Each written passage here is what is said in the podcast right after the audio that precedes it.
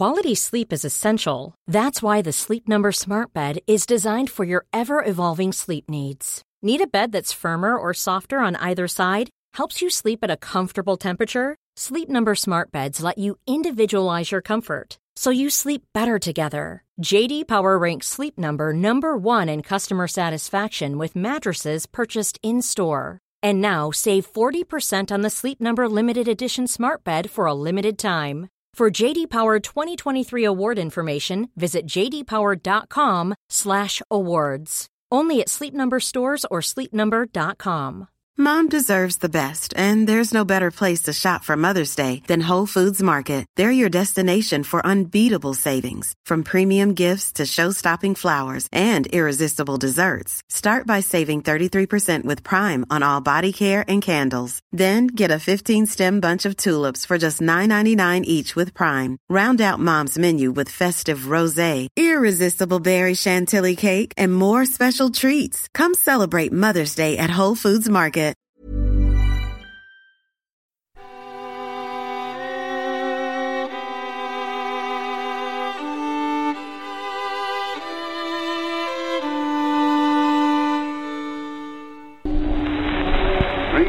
Thousand miles from home, an American army is fighting for you. To the end that the high ideals for which America stands may endure upon the earth.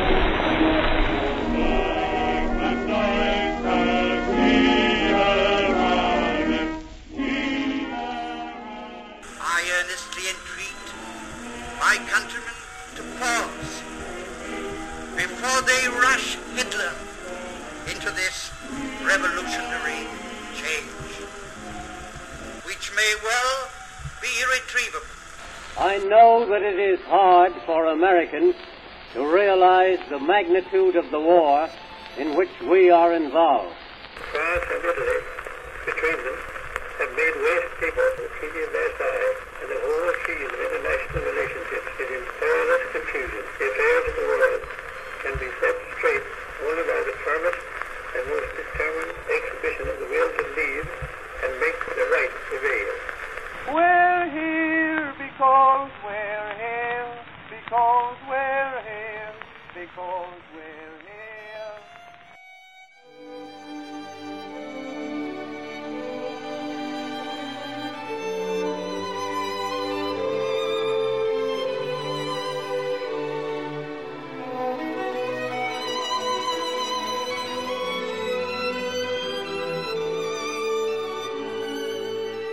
Hello and welcome to the Versailles Anniversary Project, The Conclusion. Welcome to our penultimate episode, history, friends, and patrons. Yes, I know I've said penultimate before, but let's just say I had a few thoughts I wanted to share on this project, so if you are interested, check out the Versailles retrospective I'll be releasing on the 10th of July. Otherwise, this episode will serve as the final word for everything we've seen and heard over the last eight months or so. What do we think about it? Have you listened to every episode or just some of the main events? Did you follow my advice and stick only with the on this day episodes if you're pressed for time? Did you, like me, completely forget I'd even given that advice all the way back in November and listen to every episode anyway? Whatever way you've chosen to listen to this project, we've spent a lot of time together in this era, an era which generally receives about two sentences in your high school history book, and generally, those two sentences aren't exactly helpful reading something to the effect of the First World War ended with the Treaty of Versailles, which then led to World War II. As we've learned during this project, the reality is much more complex, and in many respects, much less satisfying too. It would, of course, be nice to be able to make conclusive judgments in history, to be able to note that A equals B, and therefore we can state without question what would or would not have happened without Versailles. As the historian David A. Andelman wrote, though, in a book which I otherwise mostly disagree with, this idea is unfortunately flawed for those of us that like a nice, simple story. Andelman wrote, It's impossible to say with any certainty what might have happened if the world leaders gathered in Paris in 1919 had behaved or reacted differently. What if they had paid closer attention to the Nicholsons of the world? What if they had more carefully considered their every action, reined in their emotions, educated their colleagues back home, and prepared their electorates as well? History is not a science, at least not in the conventional sense of the natural or physical sciences, where carefully controlled experiments with varying parameters can ascertain what outcome can be expected and replicated again and again. History is not a science. If it was, the July Crisis Anniversary project wouldn't have required 29 episodes, and this project wouldn't have required 85. Okay, so maybe this didn't require 85 and I got a bit carried away, but you get my point. A story which contains an open and shut case doesn't need historians debating endlessly about it, coming up with different schools of thought or coming to different conclusions. If, when investigating a topic in history, you notice the appearance of all these things in the historiography, then that's a sure sign that the answer isn't a simple one. And yes, you are correct. Pretty much 98% of all debates in history contain a historiography's worth of different debates. But as Andelman said, that is why history isn't a science. If it was a science, then trust me, historians would look much more normal and have far fewer grey hairs. There's also something to be said for this ending to the whole project being just just a little bit anticlimactic. Now, maybe it's just me, but after all we've been through together, to end their era of the conference once the Treaty of Versailles is finished seems somehow unclean. Maybe it's the case that this podcast isn't capable of capturing the triumph which was genuinely felt in the Treaty of Versailles' aftermath, or the relief that so many figures felt now that they'd get to return home. Maybe it's the fact that this was not the end of the story for any one of the Big Four or their subordinates, the latter of whom stayed behind to make the treaties, and the former continued in their political struggles. Orlando was long gone at this point, and we avoided introducing ourselves much to the new Italian government, but it wouldn't be long for this world either, as the mutilated victory, in addition to other concerns, moved Italians to accept something radical within a few years. Wilson, as we know, continued the struggle back home unsuccessfully. Clemenceau's political trajectory was a bit more straightforward, but he was less involved in the peace conference after the 28th of June, and mostly resigned from politics once the presidential bid didn't go the way he wanted in early 1920. Lloyd George, perhaps alone among the peacemakers, returned to political normality after the 28th of June to focus his full attentions on the Irish War of Independence, which is what he's mostly known for in my country as the man who divided Ireland between pro and anti treaty. So even with the signing of the Versailles Treaty, life went on for the Big Four, and some, like Orlando, would even make a political return after the Second World War. Still, though, perhaps because we can't put a satisfying exclamation point on their actions, and perhaps because we know how ill fated their laboriously won treaty was in the end, the whole thing can seem a bit anticlimactic. Unfortunately, we're only here to cover this portion of the story, rather than what came afterwards, and because we have to cut off the narrative here, the story feels somewhat unfinished. I think there's a lesson to be learned in that, though, because it shows how difficult it is to separate the interwar period, not just from the Treaty of Versailles, but also from the Paris Peace Conference and Great War which preceded it. We shouldn't, in other words, be examining these things in isolation. The sin which many historians or enthusiasts are guilty of is forgetting the context of the actor's actions and judging them as disconnected stories. It doesn't help that the mainstream version of the story encourages this approach, of course, but hopefully by the end of this conclusion episode, you'll feel more satisfied with the work we've done here and with the story we've told. If we consider the bare facts on the ground and the legacy of the conflict which had just passed, it is in many respects hardly surprising that the aftermath of the First World War should have been so calamitous.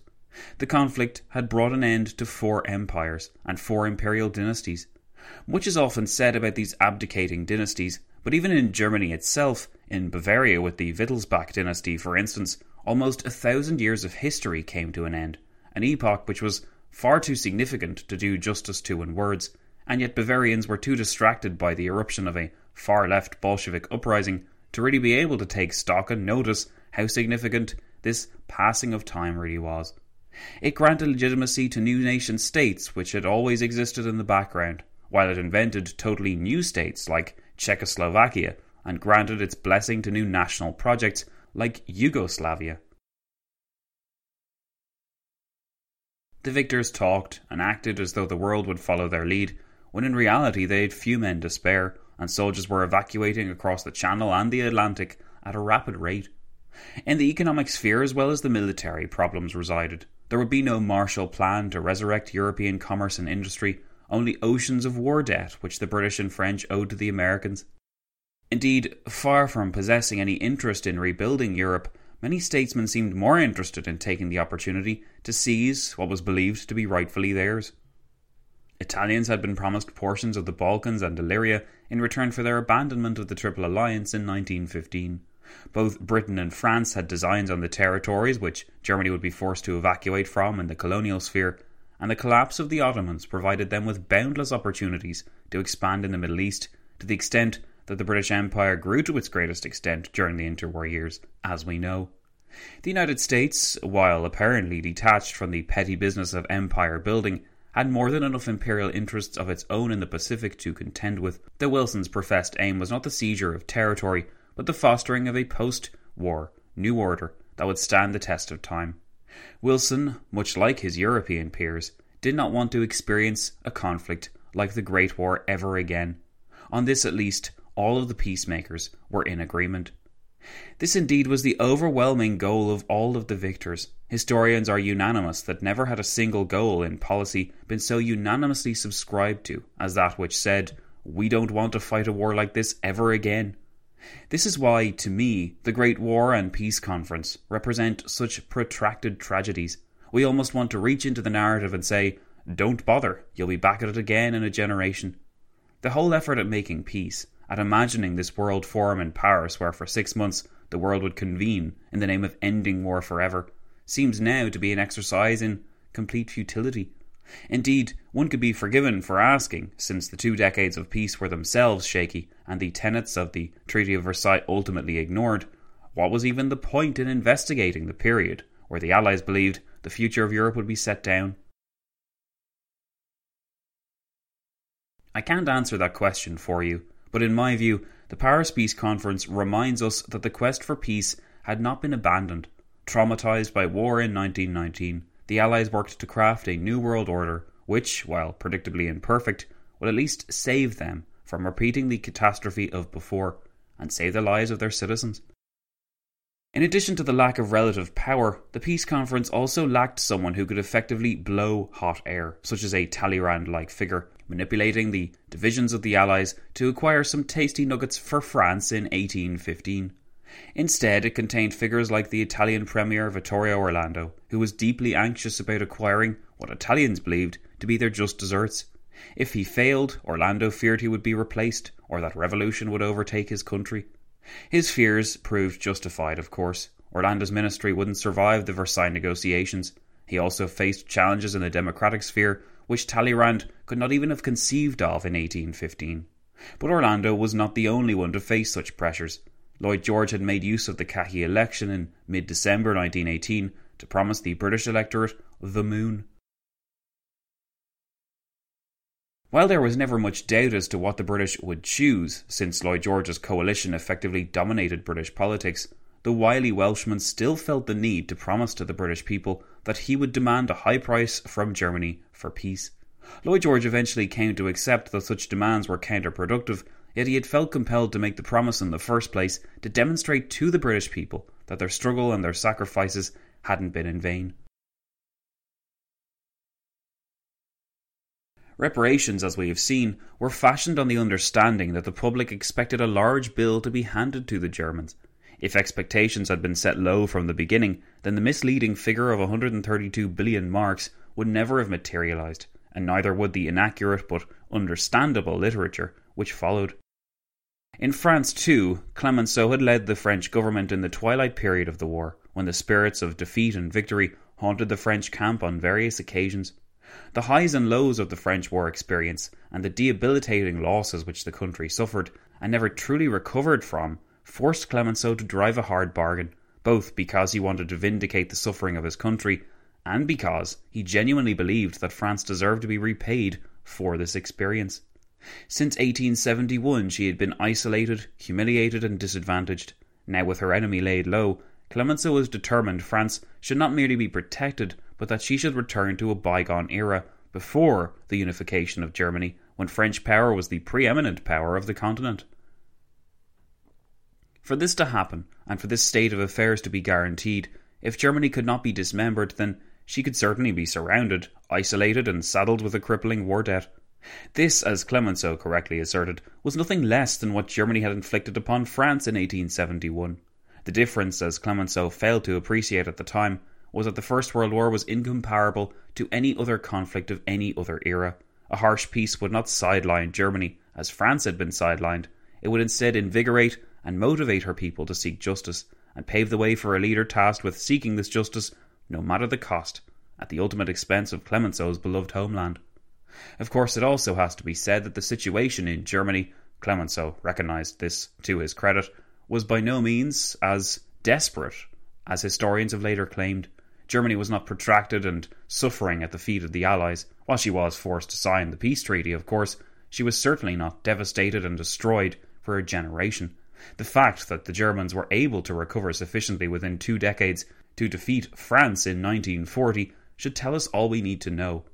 Too often, of course, that image of France being defeated and invaded and humiliated in 1940 is used to somehow justify the point of view that France was too harsh on Germany in 1919, rather than the other side of the story, which is that Clemenceau was right to fear Germany in the first place. The motives of Woodrow Wilson were less straightforward, but certainly more striking than any of his peers. While the US president would consistently be reminded that America could not understand what the Europeans were dealing with, since she had not suffered so many casualties as her peers, no one could claim that manpower losses alone justified one's seat at the great power table. If manpower losses were the only criteria, then Russia rather than the United States would be seated at Versailles. No, as Wilson and everyone else well understood, Versailles would contain the great powers, and these powers were made great by their might and influence measured in military and economic capacity. Wilson was mindful of the debts owed by Britain and France to his country, but he was also painfully aware of the cataclysm which had engulfed Europe over the last four years, even if he had worked during the majority of these years to avoid any involvement within it. Furthermore, speaking of having to answer to one's home populations, Woodrow Wilson's Democrats had lost their majority in the Senate to the Republicans in the ill timed elections of November the 5th, 1918. These elections, coming less than a week before the armistice was signed, are often completely forgotten in the narrative of the mission to end the Great War. As we have seen, though, this early defeat for Wilson represented not a one off setback, but a sign of things to come. While he would forge ahead regardless, neither Wilson nor his European peers were under any illusions about the stability of the American president's vision. If it was going to stand the test of time, the president would have to work very, very hard, both at home and abroad. This ultimately proved a bridge too far, either for Wilson or his political opponents in Congress. Analysing Germany's winding experience of the immediate post war order has been an interesting exercise indeed, because it's rarely a story we get to hear or properly absorb. Lessons learned by the Freikorps, for instance, during the spring and summer of 1919, where they were pretty much on a tear, and the swing to the far right, which many in the Freikorps favoured, had monumental consequences for the future of Germany. Many future Nazis, we have learned, cut their teeth in the Freikorps organisation, and once Bavaria shed its Bolsheviks, it swung to the right in a reaction, and it became the most right wing and conservative portion of the Weimar Republic. This was the perfect place, some believed, to stage a putsch, but failing that mission, the establishment of a supposedly new party would suffice.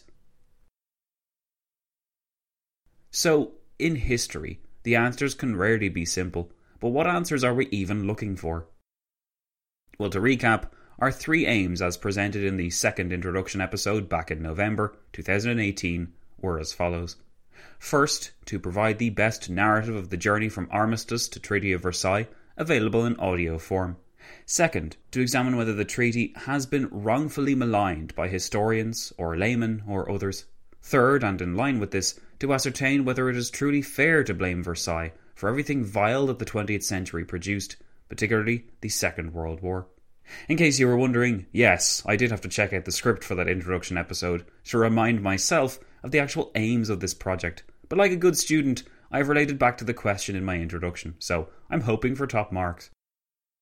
So, what's the damage, and what can we say about our aims now? Well, as far as the first aim goes, I think you'll agree that we provided a narrative journey of the peacemakers from Armistice to Versailles. And because this is the only chronological narrative of such a journey available in podcast form, it is by default the best. So we win that aim. To our second aim, we asked whether the Treaty of Versailles has been wrongly maligned by historians, laymen, and others.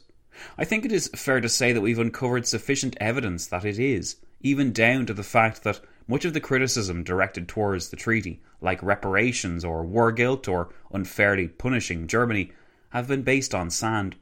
Our revisionist take on these ideas parroted the work of historians who have worked so diligently to revise these impressions, and during the last 40 or so years, a treasure trove of source material has sprung up as a result, complete with digitized access to primary source material, like the actual minutes of the meetings of the Council of Four, which really gives us the extra edge as a historical podcast. I think it'd be fair to argue that since I accessed much of the primary source material for free, we have never had it so easy when it comes to unwrapping what Versailles actually means. It is my hope that in the next generation or so, the impressions about Versailles will die a death, smothered by the weight of logic and more sensible arguments. And yet, old misconceptions die hard. After all, people are still walking around thinking that Napoleon was really short, and historians have been hoping for the world to change its impressions of Versailles since the 1930s, while historians in 1919 provided analyses of their own even before the conference had ended.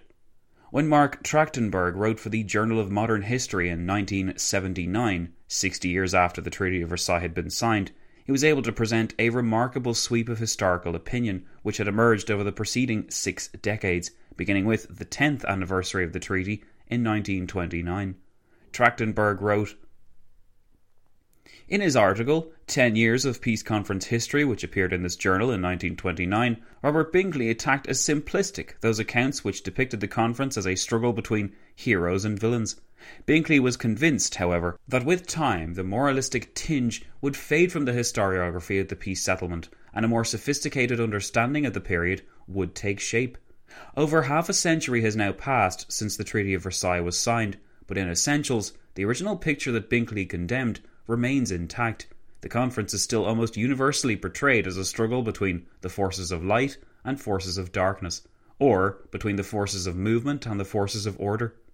In terms of national policies, the struggle is usually represented as a conflict between America, moderate and conciliatory, and France, anxious for a crushing Carthaginian peace.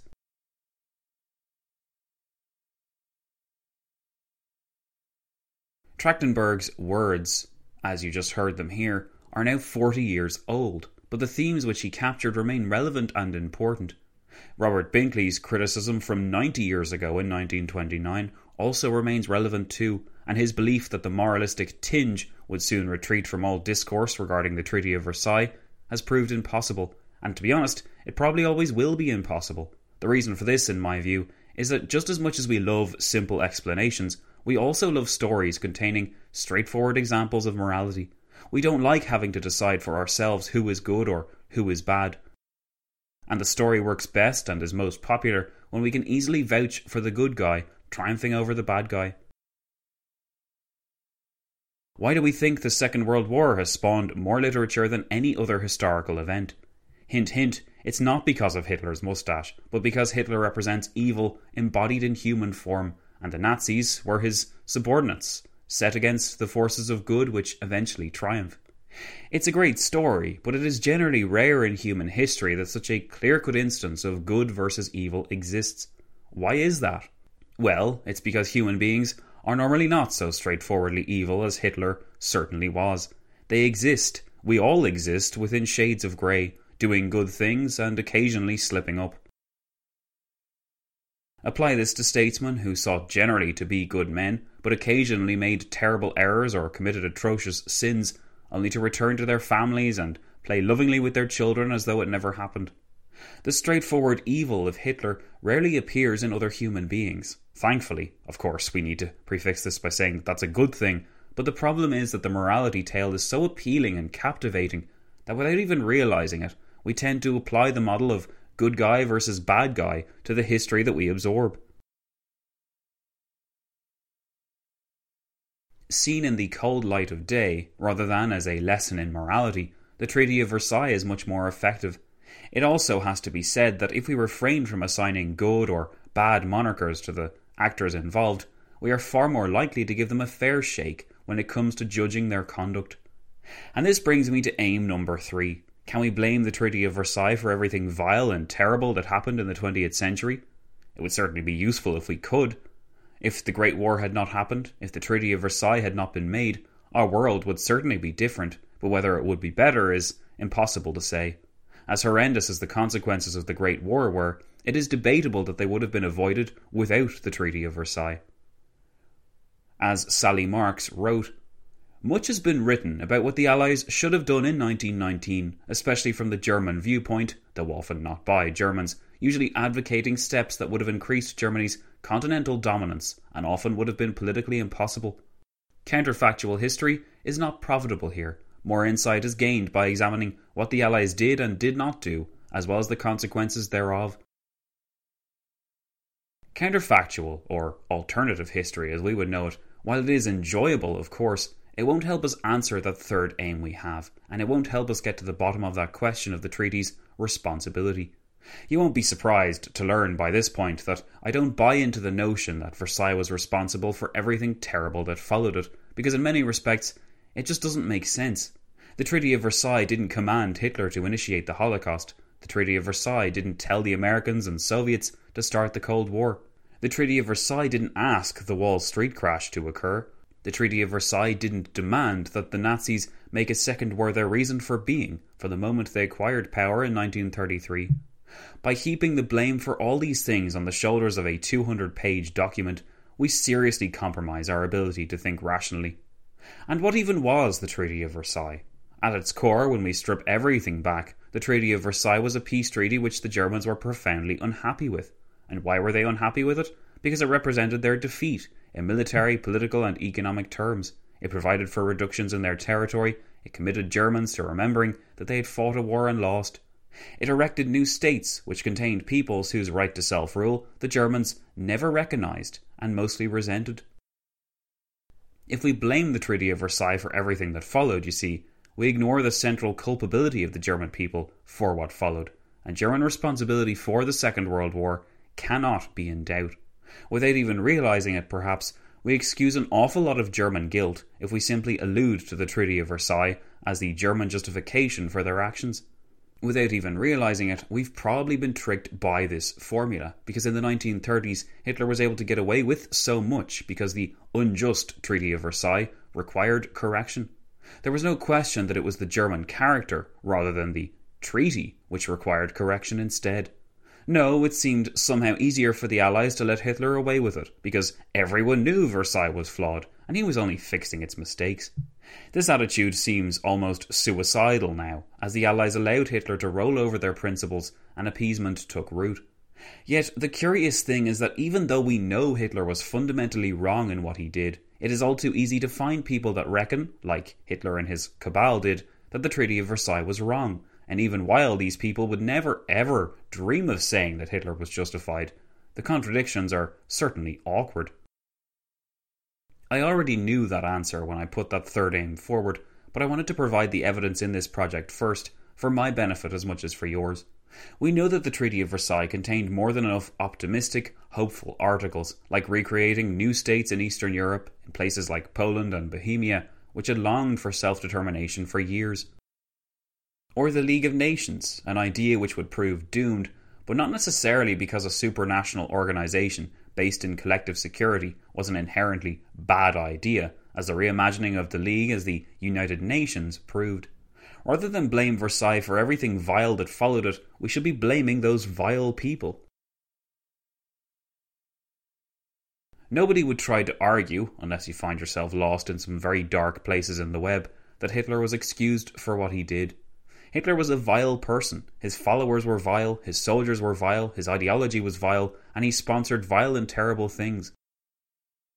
After ridding himself of the window dressing of rectifying the Treaty of Versailles, in any case, Hitler quickly revealed his true colours, and these colours consisted of a horrendously aggressive policy, powered by racial Darwinism and extremist genocidal rhetoric. Operation Barbarossa was not planned with the Treaty of Versailles in mind, nor was the decision to declare war on the United States, nor was Mussolini's poison gas filled invasion of Ethiopia in the years before all that.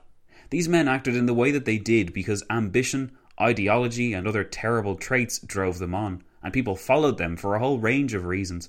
To argue that a treaty played a fundamental role in this process is to seriously reduce, whether we realise it or not, their central responsibility for what happened.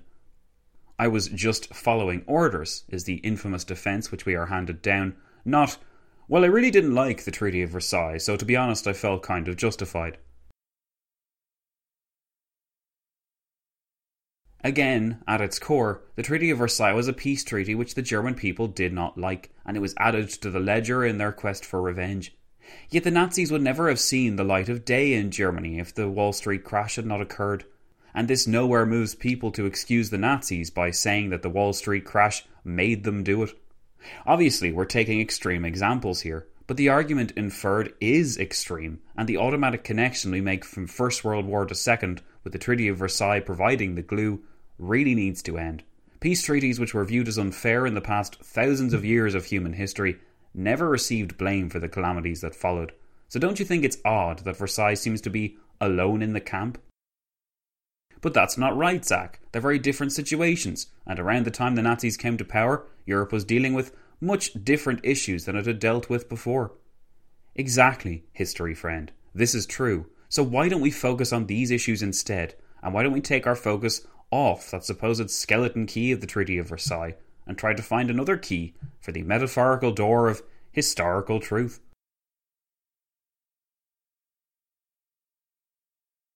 While Sally Marks did say that counterfactual history is unhelpful, consider history without the Treaty of Versailles and try to imagine what would have happened next. You still would have needed some kind of peace treaty, and it still could not have satisfied everyone. Remember, the greatest objections to the Treaty of Versailles wasn't necessarily its contents, but the publication of a military defeat, which the Germans were increasingly being told not to believe in.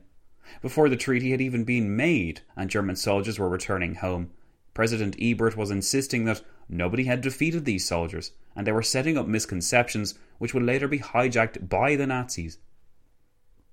The misconception gained so much credence and acceptance because it was what people wanted to hear.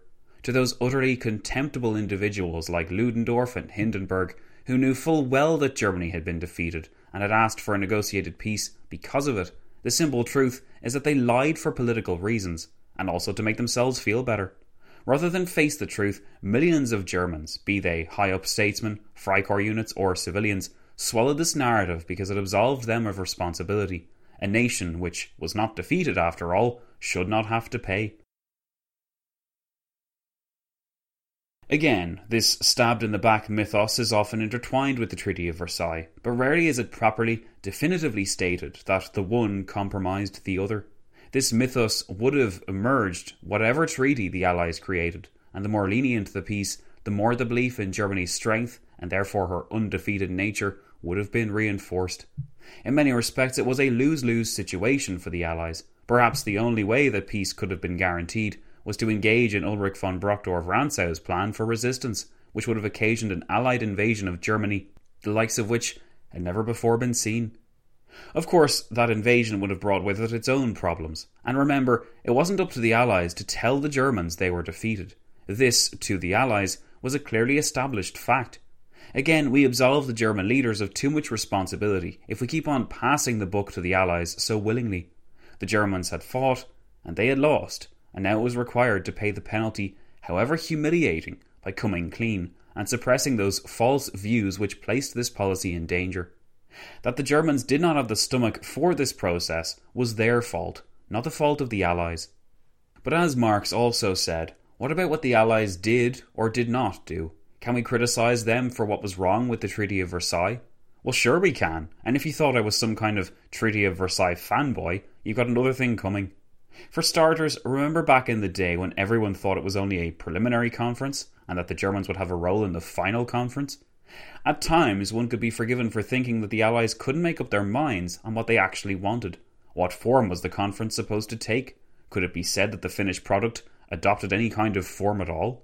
How many other peace conferences dragged on for six months, with barely a whisper of the defeated party? Comparisons to previous peacemaking exercises, like the Congress of Vienna, are telling, but then this was a different time. Versailles also contained far fewer ballroom dances than its 1815 counterpart, even if the formula, which said the defeated French had to be present, was relatively clear in 1815. While the commissioners and small fry worked behind the scenes, many of the big hitters returned home in February of 1919 to sort out domestic matters, and Clemenceau was then laid low by an assassination attempt, with the result being that the second half of February was essentially piloted by no captains. This proved a blessing in many respects, though, and once the leaders returned, they found that the Council of Ten had been working hard. As they settled back into the swing of things, two things became. Hey, I'm Ryan Reynolds. At Mint Mobile, we like to do the opposite of what Big Wireless does. They charge you a lot we charge you a little. So naturally, when they announced they'd be raising their prices due to inflation, we decided to deflate our prices due to not hating you. That's right. We're cutting the price of Mint Unlimited from $30 a month to just $15 a month. Give it a try at mintmobile.com slash switch. $45 upfront for three months plus taxes and fees. Promote for new customers for limited time. Unlimited more than 40 gigabytes per month. Slows. Full terms at mintmobile.com.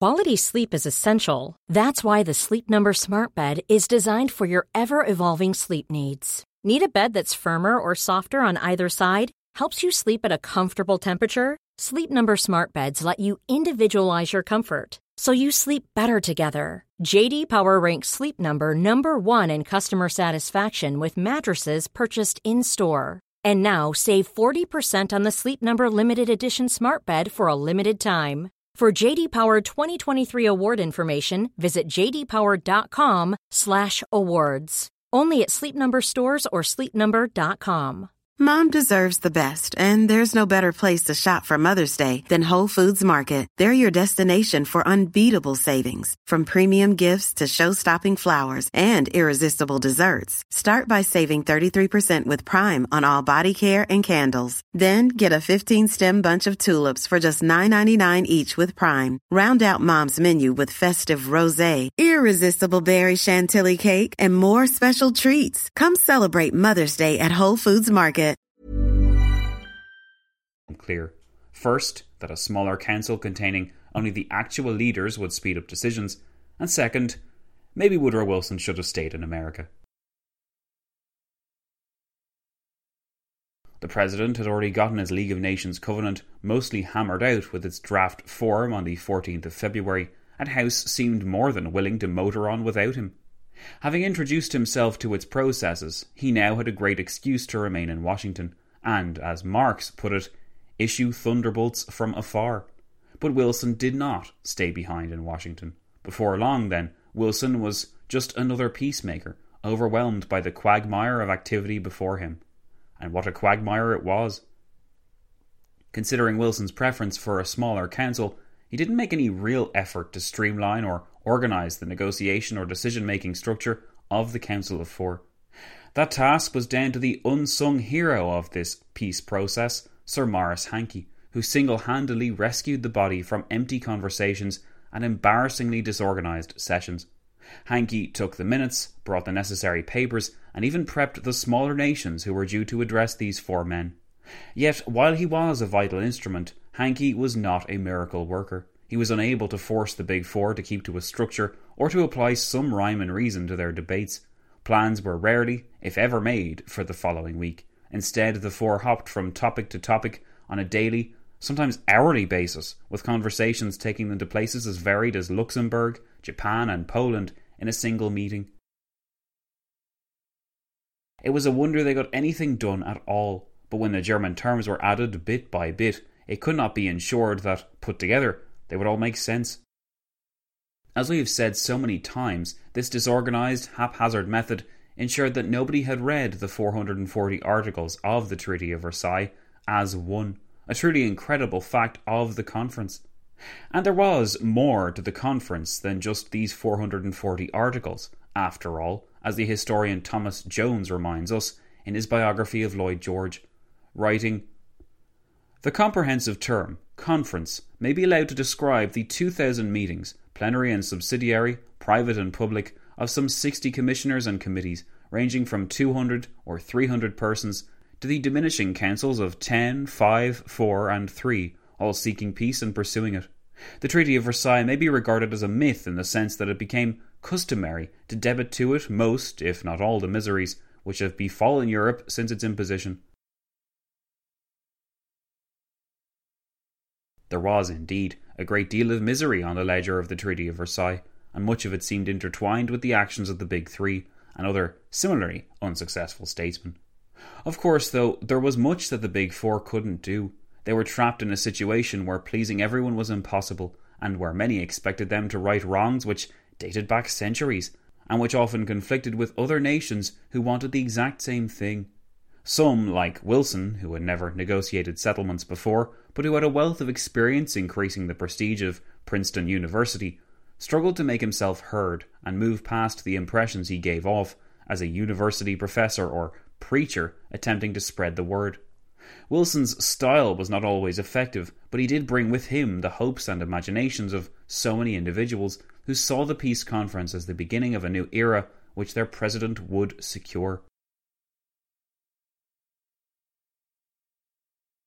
Not just style, but also knowledge was a hindrance. Imagine having to know, or at least have some idea, about the importance of national conflicts dating back centuries, which pushed apart select villages strewn across a border. David Lloyd George barely grasped the nuances of the Irish conflict, which was soon to engulf his premiership, and yet he was required to grasp the significance of Teschen for the Polish and Slovak camps. Clemenceau and Orlando, in their own way, navigated the perils of the conference as best as they could, but there was no question that each man was weaker in some areas than others. Orlando, for instance, was rarely present when exclusively German issues were discussed, and Clemenceau preferred to delegate all discussions on the League of Nations to Léon Bourgeois, his hated political rival. There were no living statesmen who could be consulted to give advice. Records of the Congress of Vienna were raided, but the Allies found that these provided more information on the quality of candles that were needed, or on the frequency of dances, than on any useful diplomatic approaches, or on a proven method for working through contentious issues. Because of this, even though the old example of the Congress of Vienna seemed to be staring them in the face, the Allies in 1919 pretty much had to just make things up as they went along. Each Allied figure brought something to the table, and each had its own strengths and weaknesses, which were highlighted or obscured depending on the ability of his counterpart. It is significant, though, that for every account criticising the shortcomings of one of the Big Four, one can find another source emphasising their strengths and providing a different perspective. It would not be said that any of the Big Four were fundamentally stupid. Not even the critics of Wilson could deny that the man was supremely intelligent, and interestingly, all of the Big Four, save for Clemenceau, had a background in law, while the French premier preferred journalism and his father's profession as a physician. Interestingly, again, Clemenceau was the only one of the Big Four to serve time in prison 77 days in 1862 for urging activism against the regime of Napoleon III. A fact which serves to remind us exactly how long Clemenceau's political career was. Someone who opined on the finished result was Edward House, a man who had been present in Paris since late October and who had no abundance of optimism when considering what had just been made. On the 29th of June, as Paris emptied of its VIPs, House took the time to note the following revealing retrospective in his diary. To those who are saying that the treaty is bad and should never have been made, and that it will involve Europe in infinite difficulties when it is sought to be enforced, I feel like admitting it but I would also say in reply that empires cannot be shattered, and new states raised upon their ruins without disturbance. To create new boundaries is always to create new troubles. The one follows the other. While I would have preferred a different peace, I doubt whether it could have been made, for the ingredients for such a peace as I would have had were lacking in Paris. And even if those of us like Jan Smuts, Louis Botha, Lord Cecil, and myself could have had our will, as much trouble might have followed a peace of our making as seems certain to follow this. The same forces that would have been at work in the making of this peace would have been at work to hinder the enforcement of a different kind of peace. And no one could say with certitude that anything better than has been done could be done at this time.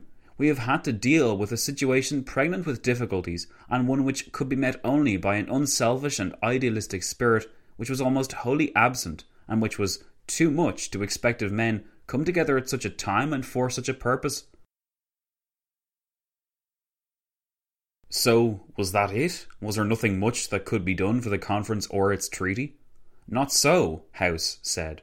As if contradicting himself, the President's former BFF followed up the above diatribe with a short, nostalgic, and certainly regretful note, saying, And yet I wish we had taken the other road, even if it were less smooth, both now and afterward, than the one we took.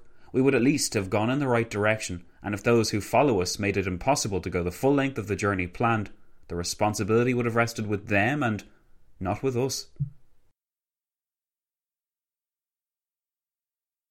Here is one of the contemporaries of the peace conference and an active participant in crafting the final treaty, arguing on the final page of his diary that, in fact, they should have done virtually everything differently and approached the treaty from a totally different angle. What can we make of this? Sally Marks has something to say about it because, in her mind, the mission to please was essentially impossible, and she explains why, writing Unfortunately, there was no apparent satisfactory solution. Adhering fully to the wishes of any of the major actors would have brought its own problems. A fully Wilsonian or fully French peace have been deemed better options by those who have not thought through the implications of those or other possibilities a treaty genuinely acceptable to the Weimar Republic, whose citizens expected a victor's share of the spoils, or at least the reward of a generously treated neutral player, would have been impossible for the four and their electorates, as well as for Poland and Belgium, and would have violated the 14 points. Germany would have rejected a fully Wilsonian version, entailing reparations and a loss of territory to Poland. A Lloyd Georgian treaty might have satisfied Germans about Poland, but not on reparations, nor on the loss of colonies, navy, and merchant marine. A fully French pact, though milder than propaganda suggests, could not be enforced, since France lacked the power to do so alone, and, while gaining Italy's vote, but not its army, would have been opposed by the Anglo Saxons. Hence the awkward bundle of compromises. From this, then, would it be fair to note that the Big Four were not completely to blame for what followed? and that there was much which was out of their hands? To an extent, yes, but if House's criticism is valid, we can also argue that there was a great deal that they comprehensively failed to do. For example, nobody seems to have realised at the time that by depriving Germany of its colonies and its navy, German strength will be wholly focused in Europe. Even Bismarck had realised that the best way to pacify the French was to give them some distractions and outlets for their national energies, and in the 1870s, colonies seemed the best such outlet in the circumstances. True, it would have been controversial to hand Germany back her colonies, but one could argue that a mandate system where the Germans retained some kind of control would not have cost the Allies anything, and would at least have satiated some of the anger in Germany. On the other hand, one could argue that Germany deserved to never set foot again in Africa after the genocides of the Herero and Nama peoples in East Africa during the first years of the 20th century. On the other hand, though, if you want to mention that, Europeans had been committing atrocities against the Africans for decades. Exhibit Belgium. So was it really fair to expel one European power and not another? Although this debate is clearly controversial, it was never given much attention at the time, and it was taken for granted that Germany's colonies had to be stripped from her and handed over, essentially, to Britain, regardless of the optics of this policy. Wilson's approach to the balance of power is also frustrating, because it amounted to the President refusing to accept the existence of an idea which had been maintained for centuries. The President's refusal to accept it did not mean that it failed to exist all of a sudden, or that it would be replaced by the League of Nations as he planned. Habits and policies could not be expected to change or vanish so suddenly, and Wilson ought to have engaged more with this idea, especially since the Europeans remained ruled by the balance of power. By failing to discuss it, Wilson failed to add America's weight to the debate and offered nothing concrete to replace it, save for a league which was not at all sufficient for the task. And speaking of this power balance, there was no guidebook in place to prevent Germany from dominating said balance. Much has been said about Germany's armed forces, and the onus was upon her to pay for her sins, but nothing was said about what would be done in the future if a new war broke out. Nobody imagined that after establishing itself as a supremely powerful force in Europe, with spheres of influence all around itself, that Germany would potentially dominate its smaller neighbours in the East in particular. Nobody seems to have expected that since Germany would have scores to settle with these new states, above all Poland and Czechoslovakia, that some kind of united strategy was required to combat them. Instead, the most that was done was a commitment to bring new states into the League of Nations, and Clemenceau powered ahead with agreements forged between France and these new states, which amounted to a version 2.0 of the Franco Russian Entente and the principle of surrounding Germany on two sides. And speaking of Russia, there seemed to be a strange approach setting in towards that power, where the Allies did not possess enough power to properly engage with her, but did not want to ignore that theatre altogether. As a result, it was inferred that Germany would stand in Bolshevik Russia's way, yet to do this, Germany could not be completely neutered in her defence. This posed problems for Allied strategic visions into the future, but it also provided the Weimar government with valuable ammunition. Once the approaches to Russia misfired, Germans simply had to emphasize their vulnerability to Bolshevism, highlighted during the Berlin and Munich troubles, to arouse concern in Allied circles. What if Germany fell to Bolshevism? Wouldn't the West be next? Rather than allowing these visions to fester, the Allies should have nipped the situation in the bud early by paying due attention to the balance of power in the East, setting in place ironclad agreements with the new states that had emerged, and then insulating it all with the League of Nations if they really felt they had to.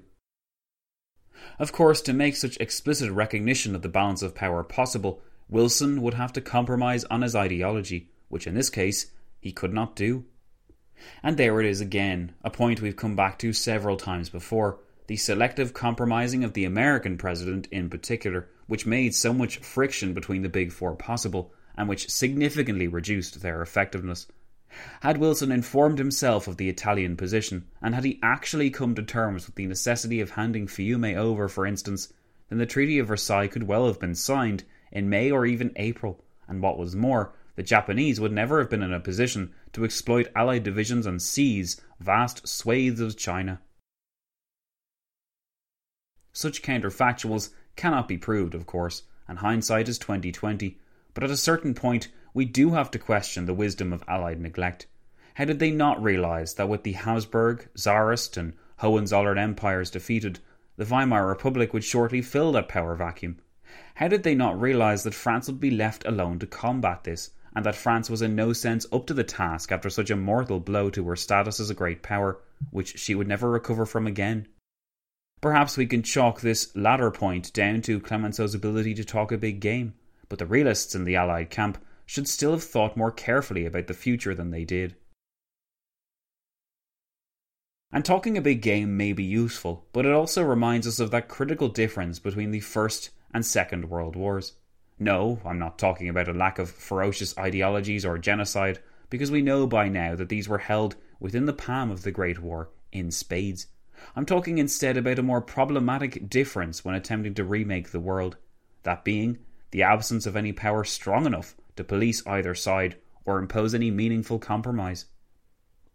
The victorious Allies were indeed strong enough to intervene in several related conflicts, most notably in the Russian Civil War, and they were strong enough to offer naval support to the Greek Premier, as we have seen, while Venizelos plotted his Greek landing at Smyrna. The big three were strong, for sure, but they were not strong enough to win the peace, and in the circumstances they had little choice other than to compromise, as Sally Marks wrote. The treaty is often termed a bundle of compromises. How could it be otherwise? Given French fears, Italian avidity, Lloyd George's moves from rigour to the middle ground, and often toward the supposedly weaker German side, and Wilson's alternation between sternness and leniency, it could hardly be anything else. Besides, the Big Four had to reach agreement somehow. Those who complained that Lloyd George did not gain Germany easier terms, that Wilson failed, or that Clemenceau obtained too little, forget that none of them had unilateral powers of decision.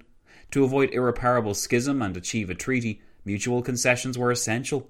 Hence, the consequence was an unsatisfactory middle path in the realm of the feasible, with fairly moderate truncations and constraints, despite propaganda to the contrary. The resulting text was too gentle to resist Germany for long, but severe enough to enrage it permanently, creating a potentially explosive situation, frightening France and Weimar's new weak neighbours.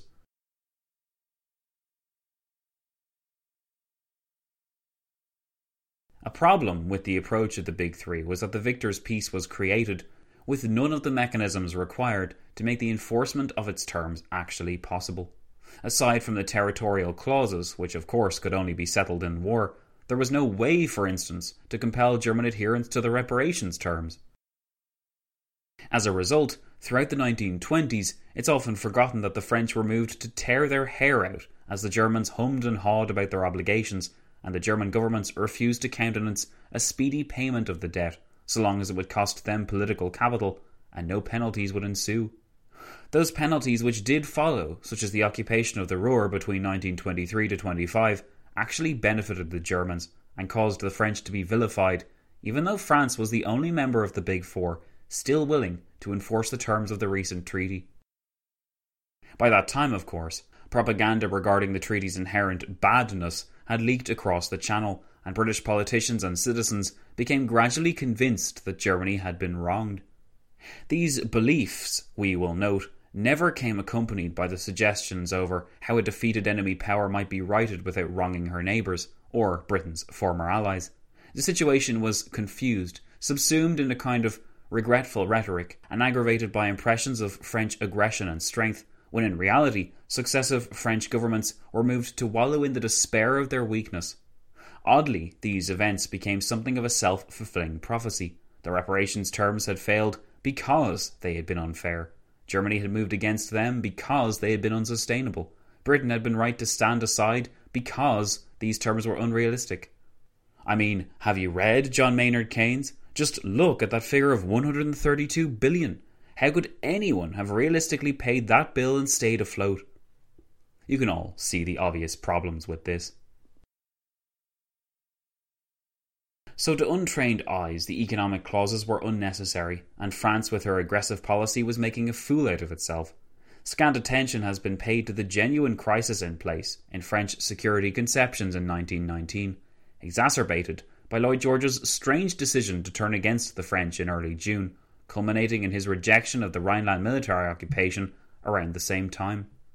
Even before that point, Clemenceau had been forced to select a much more watered down version of the Rhineland Plan than he had wanted, but he was placated by the plan to militarily guarantee France, a guarantee which Lloyd George and Woodrow Wilson promised to respect.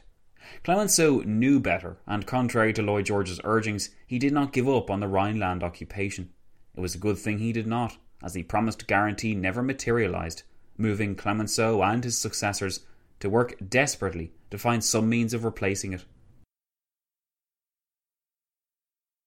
Having only gained Alsace Lorraine in the war, the Rhineland, attached to Prussia only since 1871, was a small price to pay, but even that was unacceptable to Lloyd George, who reasoned that it would inflame German opinion to take German territory. All the while, of course, don't forget, Lloyd George was placing Germany's colonies quietly in his back pocket. The hypocrisy was as blatant as it was damaging, as Marks observed. Clemenceau and his successors knew France had not won the war, but had held on by its fingernails until rescue arrived. They also knew Germany was economically and demographically stronger, still next door, and potentially more powerful militarily once the bonds of Versailles expired or were broken.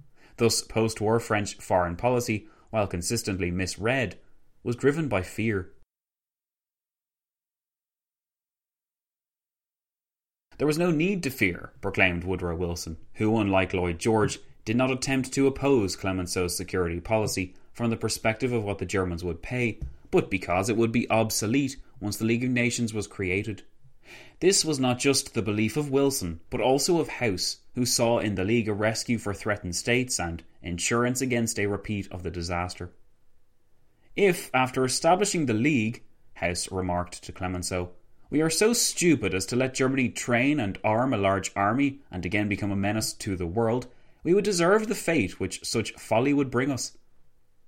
Little did House realise that neither he nor the United States would be around to face the consequences of this folly, whereas France would be on the front line, as she had been twice already in Clemenceau's lifetime.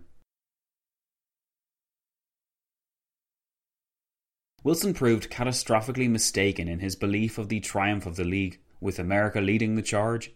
So bleak did the prospects for American membership in the League and congressional approval of the Treaty of Versailles seem that a curious last ditch effort was launched in the autumn of 1919 by the British. In a forgotten journey, a relic of the past, a man seemingly from an era ago, was sent from London to Washington to try and impress upon the American people and body politic the importance of making good the President's commitment. In the British view at the time, a good mediator was all that was needed to reconcile the three camps in America of irreconcilables, non committed senators, and those reservationists like Henry Cabot Lodge, who all had problems with the League of Nations. The problem was, Wilson was not in the humour to compromise, and having nabbed the treaty from Versailles, he was determined to resist all efforts to adjust it. But who was the man that the British sent in autumn 1919? It was none other than the former Foreign Secretary, Sir Edward Grey, now a Viscount and President of the League of Nations Union in Britain.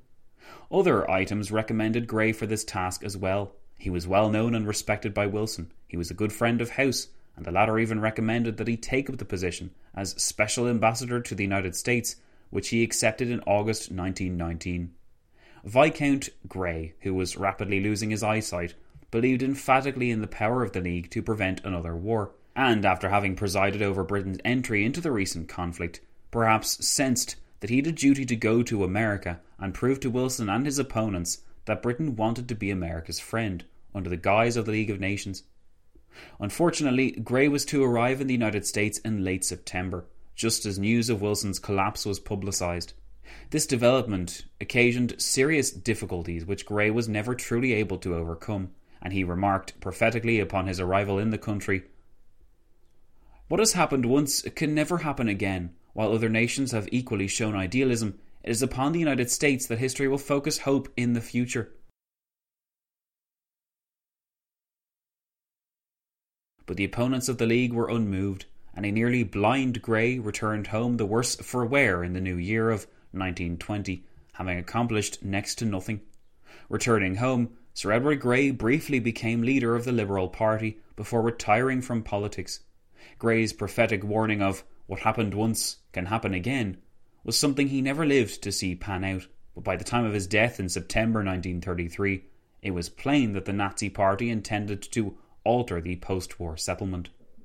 By that point in 1933, Wilson had been dead for nearly a decade, in the final instance, when his voice was heard in public, Wilson agreed to make a speech over the radio in 1923 to mark the fifth anniversary of Armistice Day.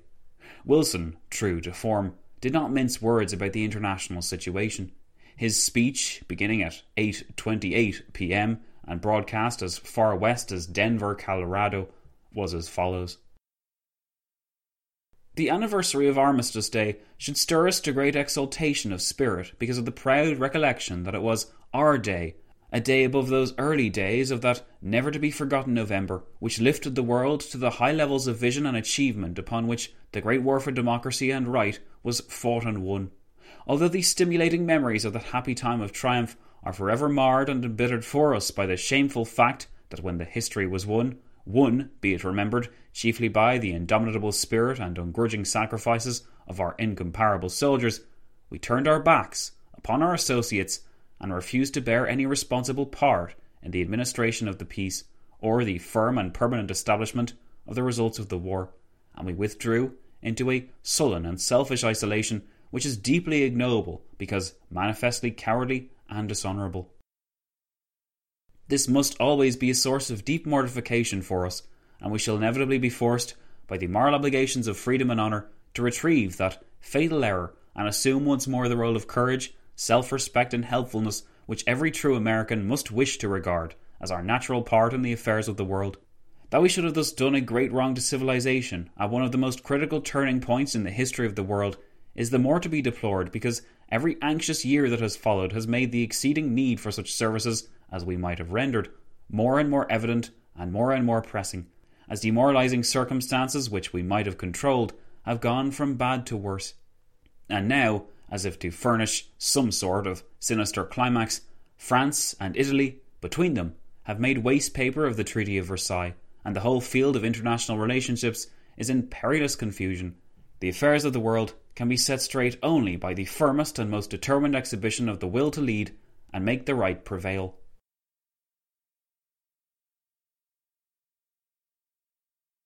The speech doesn't quite end there, but I want to know if you recognise that last bit of the speech. You may notice that for the first time since episode 50, I've actually included the longer introduction to this series the first time around, complete with all those extracts from different actors present at the time.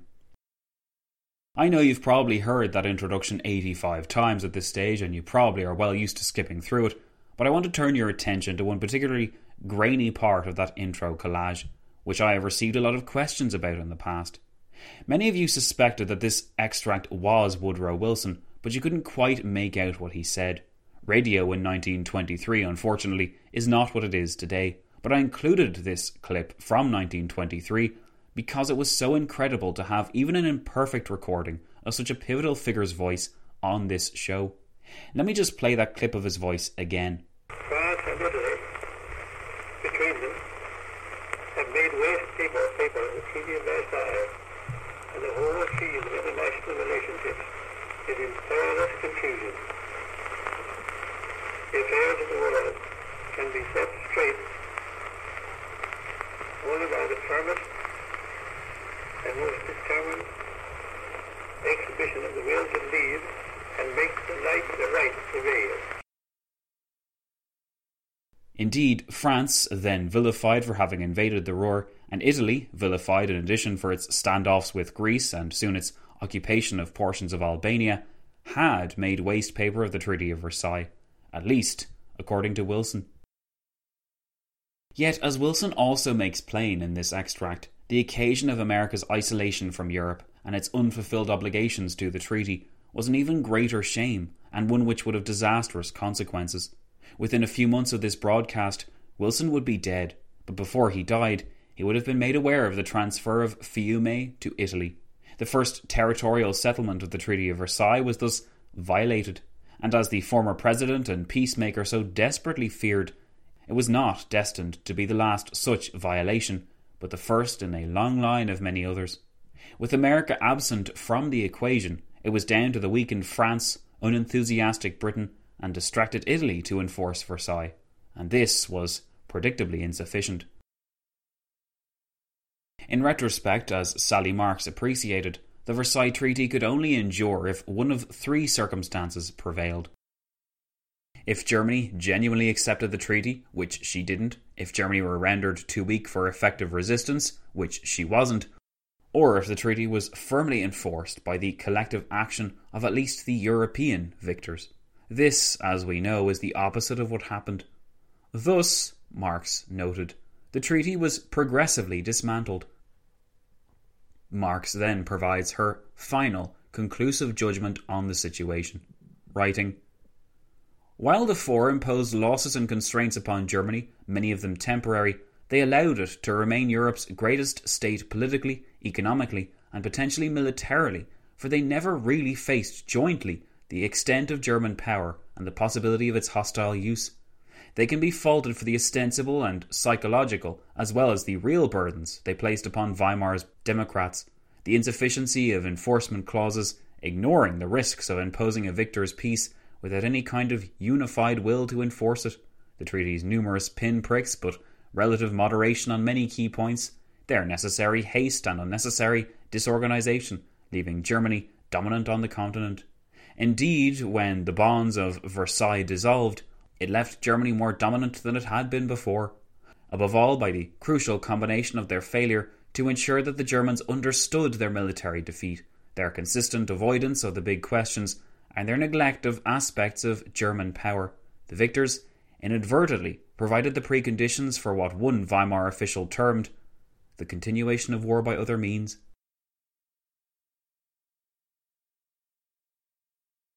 It was indeed the continuation of war by other means, until it wasn't, and the war was effectively resumed from the point where, many Germans had been led to believe, it had never conclusively ended in the first place. Notwithstanding how we feel about the shortcomings and flaws of the Big Four, or of the 440 articles which their six plus months of hard work spat out in the end, we have to accept that the mission of making everyone happy was impossible, and certainly the idea that they should have made Germany happy was fundamentally unwise. The Treaty of Versailles was a flawed document, critically flawed, devised by flawed men, with flawed impressions of the world within its articles. Because of this, it remains probably the most infamous treaty that ever was, and its authors have suffered for it. After all these years, though, I believe that the peacemakers have more than done their time. Now it is high time we moved on from those simplistic formulas where A equals B or Versailles equals disaster.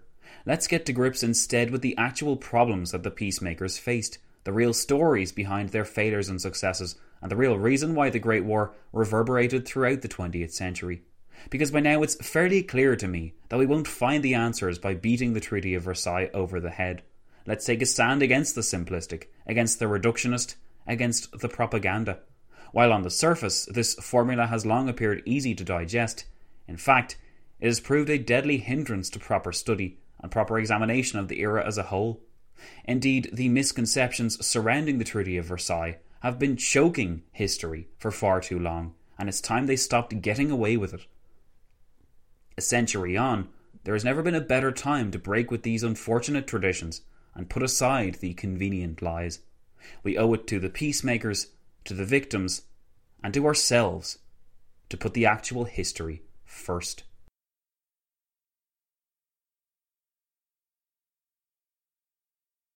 So that's it, history friends. That's the project with its conclusions all wrapped up and lessons hopefully learned. If you're still not satiated, or you're curious about how I've been doing throughout the tenure of this project, then make sure and check out the Versailles retrospective episode, due on the 10th of July. Otherwise, my name is Zach, and you've been listening to the Versailles Anniversary Project, The Conclusion. Thanks so much for listening to me and putting up with me over the last eight months, history friends and I hope to see you in September for our next great adventure.